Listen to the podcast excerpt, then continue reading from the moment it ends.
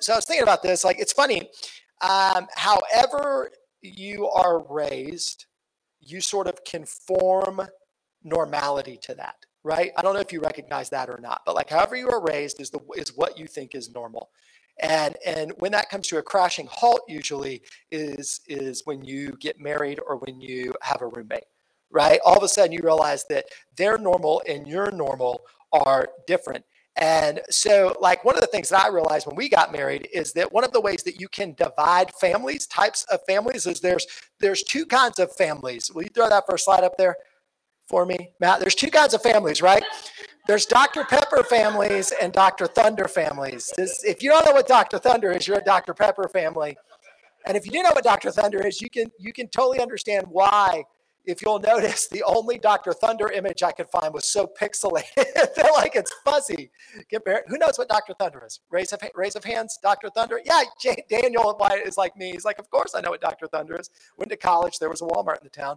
I know it. Yeah, Dr. Thunder, if you don't know, is the Walmart version of Dr. Pepper. And I was raised in a Dr. Thunder home. And my wife was raised in a Dr. Pepper home. Here's another thing that's a big part of my life growing up. Throw the next one up there. What you got? Now, you had like, so here's where it got really real, at least in my life, is that I don't know if you guys would know this, but I know exactly how much Johnson's and Johnson's tear-free baby shampoo cost when I was growing up, because it was almost always in the shower that I used, that I shared with my father. And it was what he would buy, and he would leave the tags on there. I don't know if it was to brag or what, but like the actual like tag, you would just see it sort of like slowly just soften off. And it was 99 cents, easy. 99 cents, Johnson's Johnson's tear-free baby shampoo was what I used in my hair. Sometimes maybe when Dad got a bonus, we went up to PERT or PERT Plus, but mostly it was Johnson's, and you can see how that worked out. But then when things were tight, we went to Equate. Do you guys know what Equate is? Do they even make Equate? Is that still a thing? No, you know, because we still do some of it. But that's how like much my family was. My dad, one of my dad's slogans was, "It's the same ingredients. It's the same ingredients." That's what he would say. He would say, you look on the bottle, you look on the thing, it's the same ingredients. And so that was always my thought. And so when I first started shopping with my wife, like I would see whatever the store brand version of something was and saw that it was 50 cents less, and I would immediately get it, and she would immediately take it out of the cart and put it back. And this was our shopping experience. The first fight we ever had was around cost. I'm not going to get into all the details of it, but it was around cost, and it was in the middle of a Walmart. It was our first fight. We were like 3 weeks into our marriage, and she wanted to get something, and I said it was too much, and she got mad at me and started to walk away. And I, like an idiot, reached out to like stop her and grab her arm, and she yanked it away from me. And in Walmart, if you can imagine, yelled, "Don't touch me." And I was like, that's it. I'm getting arrested. That is it. This is how we're starting our marriage. But it's because we came from different families. And I came from a family that we didn't talk about money, but there was always this sort of like hovering idea around it. We never talked about it. And so growing up, like I really thought, like, are we going to make it for the next week? Are we going to make it for the next month? And then slowly as I got older, what I realized was that, I mean, I love him and I've benefited from these. So Dad, if you're watching, or you watch this later, sometimes my dad watches this. I love it and I benefited. But one of the things I learned later on down the road, like, was that my dad was a season ticket holder for the University of Georgia football team. Yeah, it's season tickets. And like when I was a kid, I was like, oh, okay. But then as you get older, you're like, those are expensive. Like those cost some amount of money. And then I remember like the real kicker for me was when my dad, for most of my life, his uniform outside of work was khaki pants and a Georgia polo. And that was what he wore. And then when I was in college, I found out how much like an officially licensed Georgia polo shirt costs. And I'm going to tell you, I've never spent that much money on a shirt in my life. And so I looked at my dad and I said, you're fooling me. Like you're something's going on here. Like things are not as they seem, right? But I never knew. Like I never knew. It's funny. My sisters and I were having a talk recently and we were like, I don't know, like our parents could be the wealthiest people in the world, or they could be on the verge of bankruptcy and we would never know. Like we just have no idea, because that was something you did not talk about in my home. We talked about politics all the time. We talked about religion all the time. We talked about each other all the time, but we did not talk about money, right? We just never talked about it. And like to this day, like it is not something that we're comfortable talking about. And one of the things that I was thinking about in reference to that is that oftentimes there are things that we don't talk about because they don't matter, right? There are things in your life that you don't talk about because you're like, that's not important. I'm not going to bring that up. That's going to start a fight, whatever, right? That happens in every relationship. You make decisions. But there are also things that we don't talk about because of how much they matter and because of how much they weigh on us, right? And so the question I was going to ask you guys was, like, what were the taboo topics in your house growing up? Like, what were the things that you didn't talk about?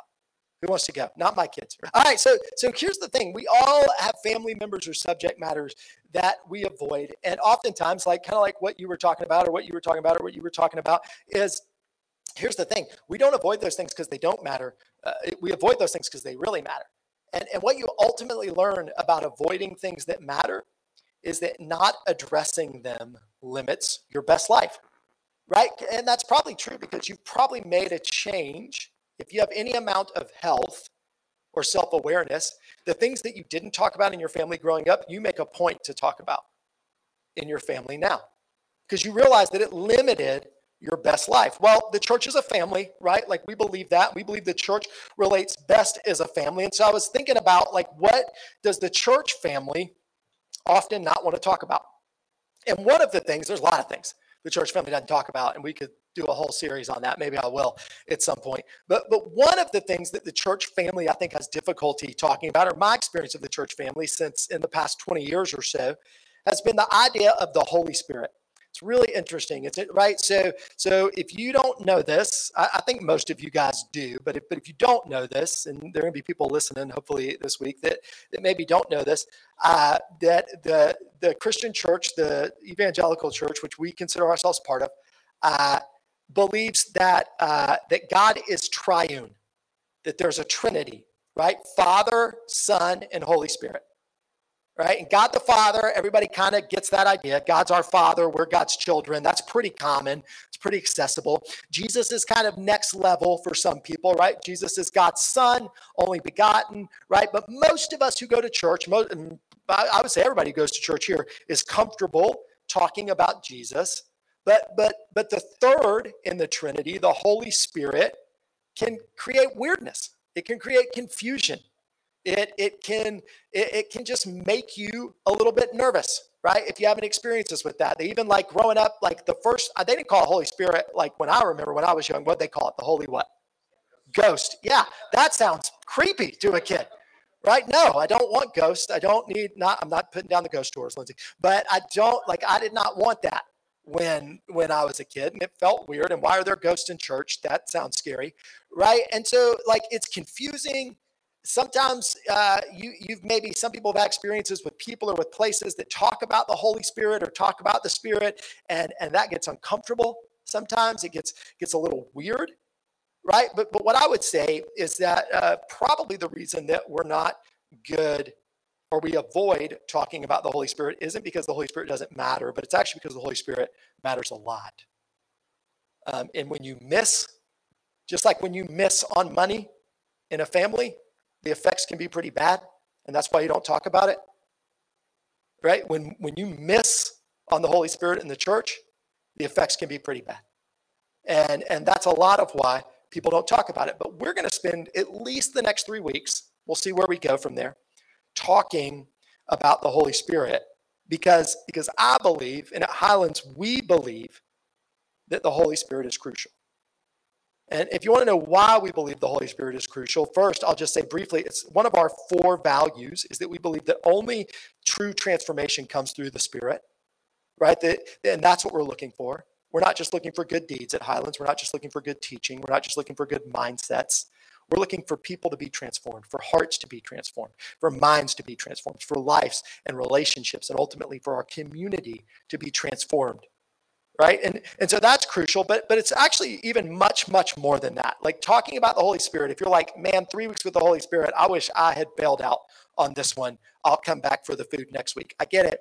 But But hang in there with me, because I think that this is personally crucial, specifically for each person in here. So if y'all will hang in with me, we're going to go through a bunch of stuff today. And then when I get to the end, I'll share why I think that is personally crucial. I need to lay a little bit of groundwork. But so for the next 3 weeks, my goal is to talk about three things: who the Holy Spirit is, what the Holy Spirit does, and what is this idea that the church has talked about since the beginning that some people call baptism in the Holy Spirit, some call being full of the Holy Spirit, being filled with the Holy Spirit. This idea, which is probably the idea that's led to most of the frustration and confusion and avoidance around the Holy Spirit. And my specific goals in each of these talks, so these are going to feel different probably than most weeks at Highlands, but my specific goals are this. One is I want to be as clear as possible.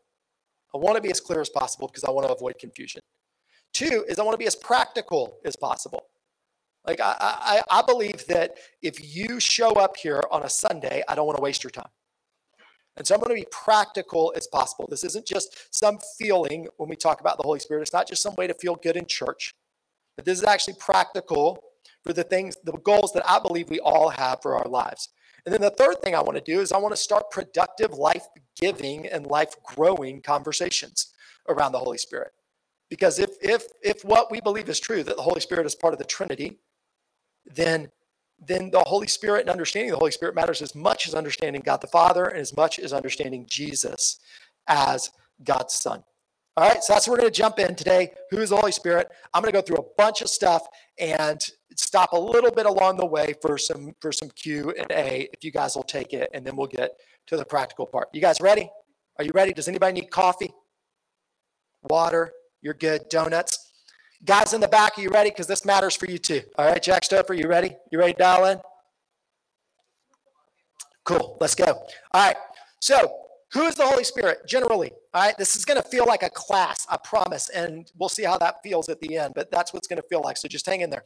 All right, so who's the Holy Spirit in general? The Holy Spirit, I said, is a member of the Trinity. We're not going to explain the Trinity here. Actually, Alan Bowling offered a class about 1.5 years ago on the Trinity, and you missed your shot at it if you were going to do that.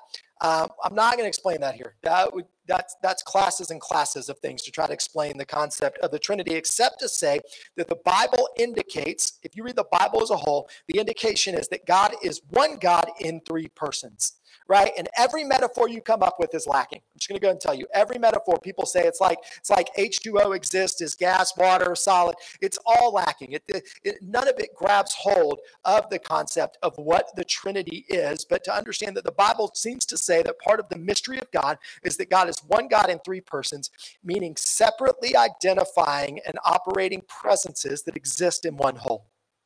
And there's no really great metaphor, so that's why I'm going to avoid all of them today.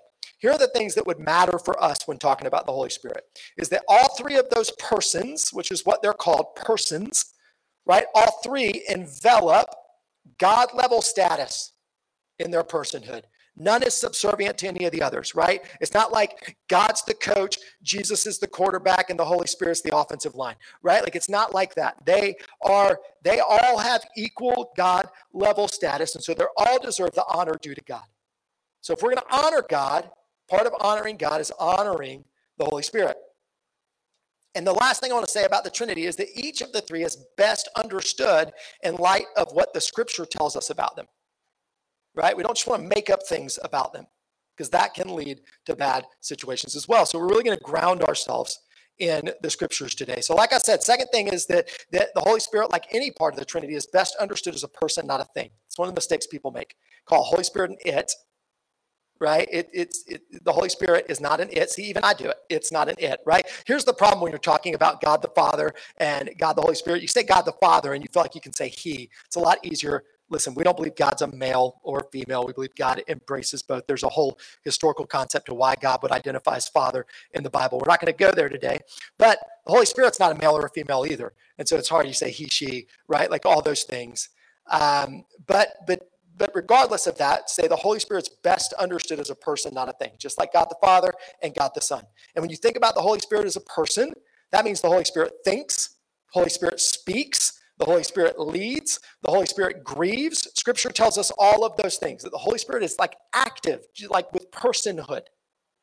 right? Not just some sort of misty thing or a ghost, right? Like flying around somewhere, occasionally doing things. I don't know, Lindsay, you might tell us ghosts do all those things too. I don't know. But the Holy Spirit engages in personal and person-like ways. One of the words that's used in the New Testament to describe the Holy Spirit that's a really good idea for understanding the Holy Spirit is parakletos. Parakletos is one of the words Jesus uses to talk about the Holy Spirit. And parakletos means counselor, encourager, comforter. So if you want to know who the Holy Spirit is, counselor, encourager, comforter. How many people would like a counselor, encourager, and a comforter that didn't cost them money?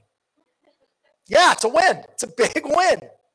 Right? So this is good. When you think about the Holy Spirit, you think about that. The Bible says this is a counselor, encourager, or comforter. Jesus can seem really far away sometimes, really distant, walked around in first century Palestine, hard to identify with. Holy Spirit, counselor, encourager, comforter. Close, engaging. Right? And the Holy Spirit's the Spirit of Jesus. The way that Jesus is present with people after his death and resurrection. So if you're ever like, I wish I could walk around with Jesus, if you ever said that, if I'd been there, if I could just ask him my questions, if I could just walk and see and understand, it must have been so much easier for people when Jesus was walking around.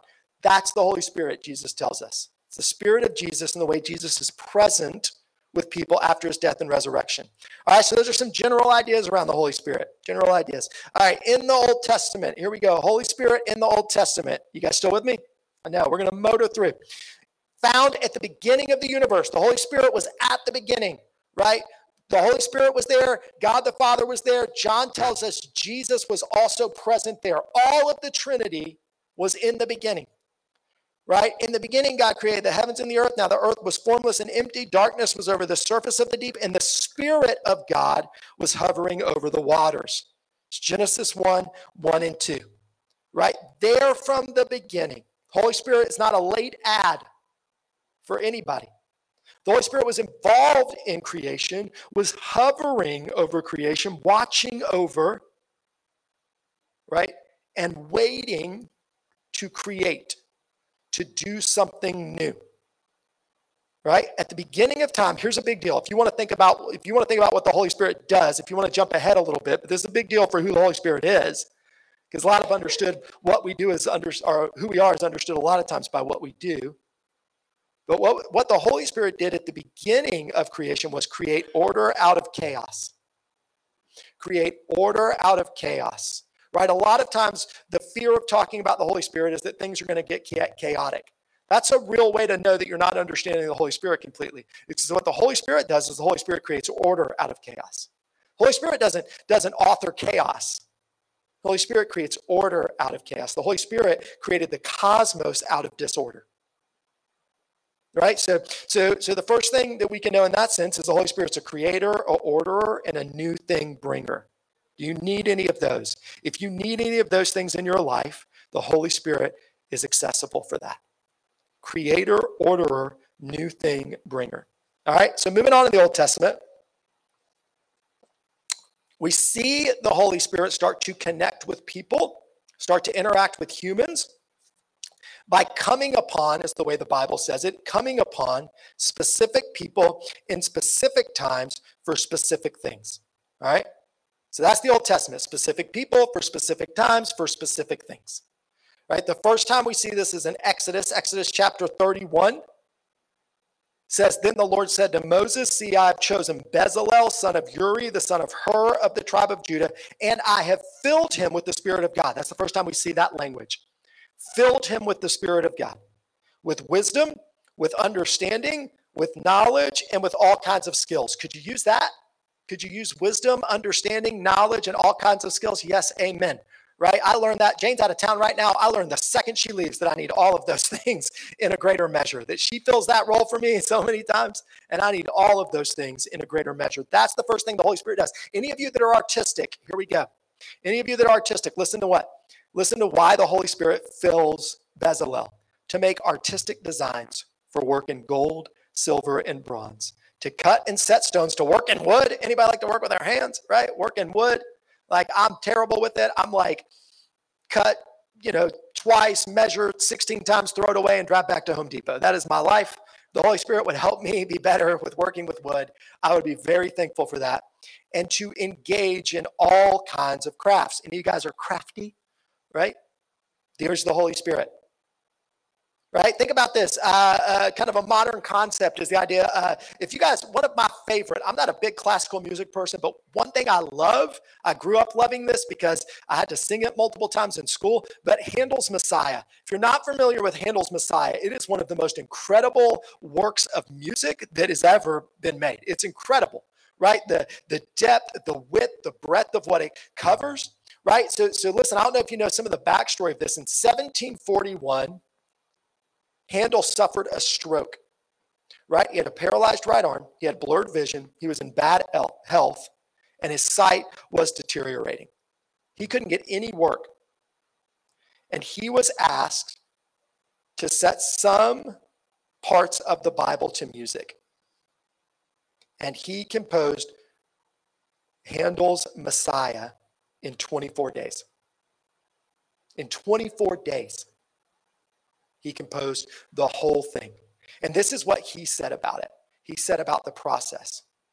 He said, I did think I saw heaven open, and I saw the very face of God. Right? Holy Spirit. Holy Spirit comes on people specifically for specific things. But it's not just that, right? We see it specifically, you can see it a lot in the book of Judges. You see the Holy Spirit coming on people. I'm not going to go through all the passages here, but I'll say leadership is an issue. Gideon's one of the judges. Some of you guys remember Gideon. He was the least and the smallest and whatever. And he said, I can't lead. And the Holy Spirit comes on Gideon to lead people.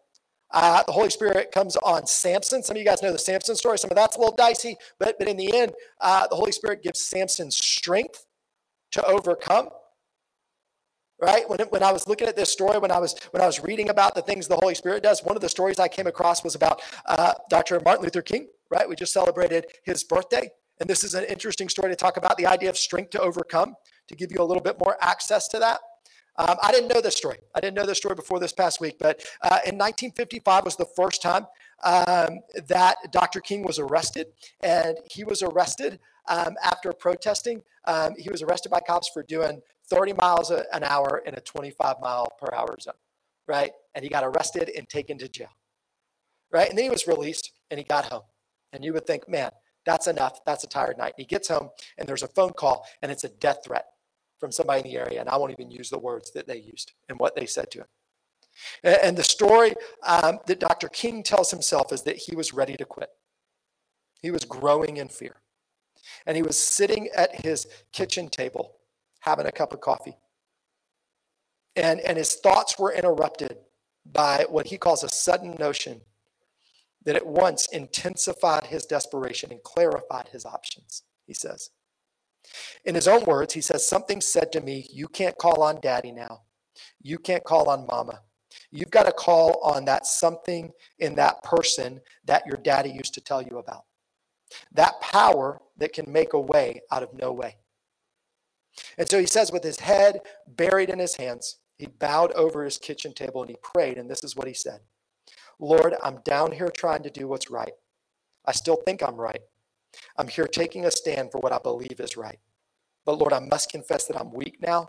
I'm faltering. I'm losing my courage. And now I'm afraid. And I can't let people see me like this, because if they see me weak and losing my courage, they will begin to get weak. Some of you have felt that way in your own lives, not to the degree that Dr. King felt it and not probably to the weight that he felt it, but you have felt that way. He said, the people are looking to me for leadership, and if I stand before them without strength and courage, they too will falter. I'm at the end of my powers. I have nothing left. I've come to the point where I can't face it alone. And he says he heard a voice that said this, Martin Luther, stand up for righteousness, stand up for justice, stand up for truth, and lo, I will be with you, even until the end of the world. Then he said he heard specifically the voice of Jesus. He said, I heard the voice of Jesus saying, still to fight on. He promised never to leave me, never to leave me alone, right? That's in the scripture. No, never alone. No, never alone. This is in a speech he gave about this. He said he promised never to leave me, never to leave me alone. And as that voice washed over the stains of this wretched caller, I reached a spiritual shore beyond fear and apprehension. I experienced the presence of the divine as I had never experienced him before. Almost at once, my pages are sticking together. That never happened to Dr. King. Almost at once, my fears began to go. And King said of that moment, my uncertainty disappeared. I was ready to face anything. That's who the Holy Spirit is. The one who does that. He gave wisdom to Deborah, we see in the book of Judges. Right? And then on and on and on. Creator, orderer, new thing bringer. Practical for the moment that we're in need. But in the Old Testament, comes and goes. Right? Comes on people, leaves. Comes on people for a task, then goes to somebody else. Generally, it's only one or a handful of people at a time. Mostly men. I'm sorry, ladies. That's the way it worked. Not all men, but mostly. But as the Old Testament goes on, there's this promise that starts to come up from prophets about the Holy Spirit. And that's the next piece we're going to look at, right? In the Old Testament, suddenly there's this thing that they start to call, that people in Israel, that rabbis start to call the promise of the Father, all right? The promise of the Father. And it starts with this idea that there's going to be a different kind of covenant. Jeremiah 31:33. This is the covenant I will make with the people of Israel at that time, declares the Lord. I will put my law in their minds and I will write it on their hearts. I will transform them. It won't just be some exterior thing that they try to grab hold of. I will put it in their minds and write it on their hearts. I will be their God and they will be my people. And so there's this move. There's going to be a different way that God is going to interact with people. It goes on in Ezekiel chapter 36. Who says you're going to have a different kind of heart. You're going to have a different kind of heart, Ezekiel says. Chapter 36, verse 26 and 27 says, this is the covenant I will make with the people of Israel after that time. New covenant, this is the covenant. I will put my law in their minds and write it on their hearts. I will be their God, and they will be my people. Right? I read the same one twice. Which one? Okay, I wrote down the same one twice. Do you have the Ezekiel one up? All right, I'm going to, Emma, you want to read it? No, she said. All right, so here's what he said. Here's what I'm going to do. I'm going to take you out of the countries, gather you from all over, and bring you back to your own land. I'll pour pure water over you and scrub you clean. I'll give you a new heart. There it is. Put a new spirit in you. Here it is, new heart. I'll remove the stone heart from your body and replace it with a heart that's God-willed, not self-willed. I will put my spirit in you and make it possible for you to do what I tell you and live by my commands. You'll once again live in the land I gave you. You'll be my people. I'll be your God. Sorry about that. I'll put my spirit in you and make it possible for you to do what I tell you and live by my commands. So God says, I'm going to put my spirit in you collectively, in you, my people. And then he clarifies it even more in Joel chapter 2. Right, moving on in Joel chapter 2, he says, okay, so who's that promise going to be? It's going to be for everybody. I will pour out my spirit on all people. Your sons and daughters will prophesy. That's a big deal, right? To include daughters in that is a big deal. It was a huge deal for them. If you say what you want about patriarchy and men right now, we got nothing on Old Testament Israel. He said, your sons and daughters will prophesy. Your old men will dream dreams, and your young men will see vision. Even on my servants, even on people that are the lowest in society, he says, both men and women, I will pour out my spirit in those days. And basically what he's saying is this. Here's what the Old Testament is saying about the Holy Spirit. The Holy Spirit is the one who will be for all people, for all things, to create an abundant life. The Holy Spirit will be the one who is for all people, for all things that lead to an abundant life. Got it? So that's the Old Testament. Move in the New Testament. You guys need to stretch. Bathroom break. Everybody good? Jack, you hanging in? Perfect. All right. Will needs to stretch. All right, cool. That's fine. Go. We'll do this at home. All right. Getting in the New Testament. Here you go. Holy Spirit swirling around the birth and the early life of Jesus, right? You see this with Mary.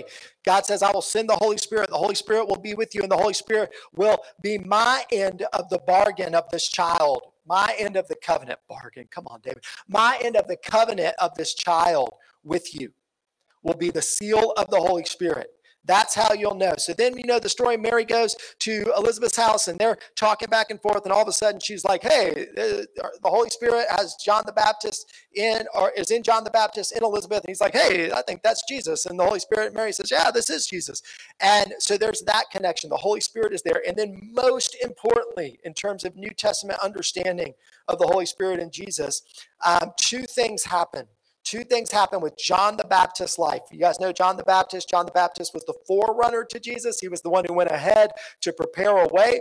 And this is what John said. He said, I baptize you with water, but one more powerful than I will come, the straps of whose sandal I am not worthy to untie. He will baptize you with the Holy Spirit and with fire.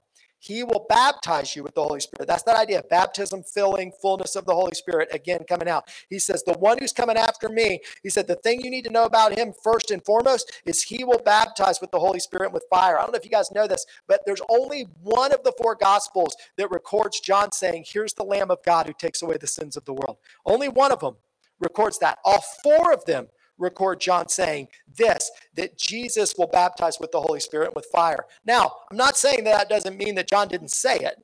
What I'm saying is all four Gospels said this is the emphasis. Why does Jesus come to be the Lamb of God to take away the sins of the world? So that he can be the one who makes a way for the baptism of the Holy Spirit and fire. You're going to see an emphasis from Jesus. Jesus promises the same experience to his followers again and again and again. We're just going to hit a couple of them. John chapter 7, verse 37 and 38, Jesus says this, let anyone who is thirsty come to me and drink. Whoever believes in me, right? That's crucial to us as Christians, right? As we think believing in Jesus is crucial. This is what he says the payoff is. Whoever believes in me, as scripture has said, rivers of living water will flow from within them. That was meant to be the Spirit. The Spirit will fill you up. Whoever believes in me will experience the Holy Spirit in a new and different way. And the last thing that Jesus says to his followers after his resurrection, right? We know, we hear about the Great Commission, but he says at the end of that, he says, the Holy Spirit's going to come on you. He says, don't leave Jerusalem, but wait for the gift of my Father promised, which you have heard me speak about. For John baptized with water, but in a few days you'll be baptized with the Holy Spirit. You will receive power when the Holy Spirit comes on you. And then you'll be my witnesses in Jerusalem and all Judea and Samaria and to the ends of the earth. This is the progress, Jesus says. This is what we came to this point to do. We're going to look at it in the next couple of weeks. There's this long prayer in John where Jesus really explains this in depth. And he's like, listen, this is why I'm going in the first place. Because the whole goal of this was to get you to this point where you could experience the Holy Spirit. Jesus thought the Holy Spirit was so crucial that he needed to be gone. That's how crucial the Holy Spirit was to Jesus. And so then it happens. Acts chapter 2. A lot of you guys are familiar with this. We call this Pentecost. This is what we call it a lot of times. It says, suddenly a sound like the blowing of a violent wind came from heaven and filled the whole house where they were sitting. They saw what seemed to be tongues of fire that separated and came to rest on each of them. All of them, were filled with the Holy Spirit and began to speak in other tongues as the Spirit enabled them. Now, here's something we have to cover, all right? Holy Spirit shows up, fills everyone, and it's weird. It's weird and it's a bit confusing. The whole place shakes. They all start speaking in languages that they don't know. And what do people, anybody know? What's the first thing people say? These guys are what? Yeah, they're drunk. So there was probably other stuff going on too. They're like, these weirdos are drunk. They are acting strange. They are awkward. And you can tell that something's going on that would make people think they were drunk because Peter steps in. He's like, nah, they're not drunk. It's too early to get drunk, right? He doesn't say like, that's a silly thing to say. He's like, I can totally understand where you're coming from, right? And so it is weird. It is a bit confusing. And we'll talk about that more over the next couple of weeks. But here's the thing that orders it. Here's the thing that moves the chaos to order. It's really good. Peter goes back to the scriptures. And he explains it, and he helps people understand it by the scriptures. He doesn't say, well, if you don't get it, you're just not spiritual enough. He doesn't say, well, if you don't get it, then God doesn't love you and you need to go away. He says, I get it. It's weird and it's a bit confusing. Let me explain what's going on. And he goes back to this Joel passage. He said, this is what Joel was talking about when he said, I'll pour out my spirit on all people. This is what Joel was talking about when he said, your sons and daughters will prophesy, your old men will dream dreams, your young men will see visions. This is what God was talking about when he said, everybody, all, even servants, both men and women, will receive the Spirit. And then he goes on and he says, this promise is for you and for your sons and daughters and for their sons and daughters and for everyone, everywhere. That's the Holy Spirit.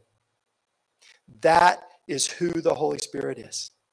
It lands. He lands. She lands. The Spirit lands by saying, I am the one who is for everybody, everywhere, who needs more than they're getting on their own. All right, so I told you guys I would get back to why it matters to you. Why does this matter to you? And maybe it doesn't, but I would just ask you this question. Do you need more? Do you need more somewhere in your life? Right? Do you need more? Are you tired of having to renew your own hope and strength in areas of your life? Are you tired of having to renew your own hope and your own strength about your marriage? Are you tired of having to renew your own hope and your own strength about your family? Are you tired of having to renew your own hope and your own strength about your job, about your future? Right? Do you need more somewhere? Are you tired of constantly having to pick up the pieces on your own and try to positive think your way back into putting them together? Right? And if you don't need more, maybe you're like, I'm fine, which is probably not true, but you may think that. Do you guys think the church needs more than what it is currently putting out into the world? Does the church need to be more of a place that people can look when they have chaos and find life and order and hope? Does the church need more in terms of how we engage? Do you feel like the church is falling short? And then the last question I was at, maybe you don't care about the church. Maybe you're like, I don't care, let them do their thing. But does the world need more? Does the world need more than just what I can give it, than just what you can give it, than just what my strength can provide for it, than just what your creativity can do, than just what your tender heart can do? Right? That's who the Holy Spirit is. The one who brings more, the one who brings better, the one who brings strength, right? The one who picked Martin Luther King back up. When Martin Luther King, think about it, Martin Luther King could not pick himself back up. And the Holy Spirit could do it. Right? That's what a living God means. That's what it means to shift from just thinking about God and just trying to be a good person to experience what the Bible means and what Christians mean when we talk about a living God. That's who the Holy Spirit is, right? Personally, do you need order out of chaos? Do you need order out of chaos? Would you look at an area in your life? Maybe it is your mental health. Maybe it is your finances. Maybe it is those things that you don't want to talk about, right? Do you need order out of chaos? Do you need God to be a little more personal than words on a page or a guy talking to you about God in a church? Are you willing to show up in terms of engaging the Holy Spirit and who the Holy Spirit is? Because that is who will come back to you. Talk about that, Highlands, just show up, right? It's not about just showing up in this space. It's about, will you show up? Will you show up when you need more? Will you show up in front of God and say, Holy Spirit, I need you? There's this thing that the church has talked about for centuries. John Wesley was a guy who talked a lot about it. It's called the means of grace, right? Like, why do we read the Bible? Why do we preach from the Bible? Because we believe it's a means of grace. We believe it's a place where we can find the Holy Spirit. Why do we sing songs? So many of my friends who hate church are like, you guys go in there and it's like a weird concert and I hate it and I don't want to be a part of it. So I know people who have skipped worship and shown up for the teaching because the worship seems so weird to them. Here's what I'm going to tell you. Like, I love listening to Mark and Kim and Justin. Sometimes I'm like, oh man, this is like, It's like James Taylor for my soul, right? Like, it's so good. But the reason we sing in here is because we believe that worship is a means of grace. We believe worship is a place where we can access the Holy Spirit. Are you willing to show up to access the Holy Spirit? Are you willing to open your Bible when it makes no sense to you? Are you willing to flip on a worship song when you've got chaos in your life? Are you willing to lean in sacrificially? That's a means of grace. Jesus said, when you do things for the least, you did them for me. Are you willing to just show up? And then the second thing is in our community.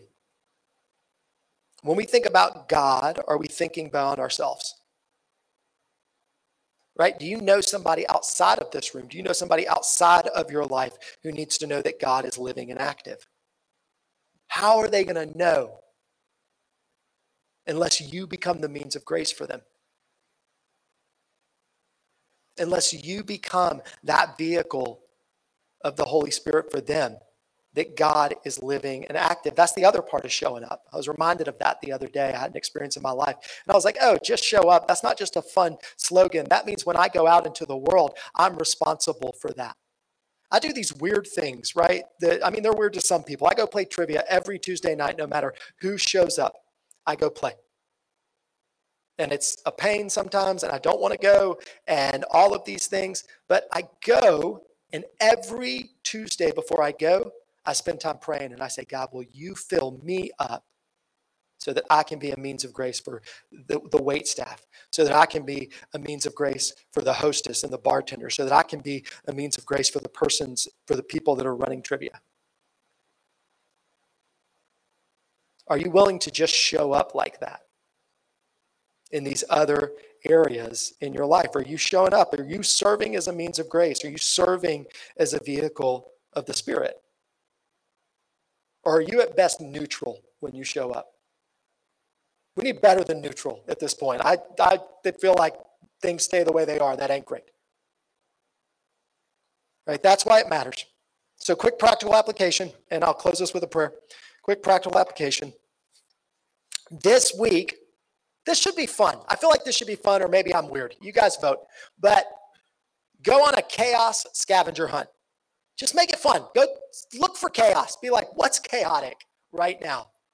Where do I find chaos? Is there chaos in my family? Is there chaos in my school? Is there chaos in my workplace? Is there chaos in my marriage? Is there chaos in my extended family and the lives of people that I know?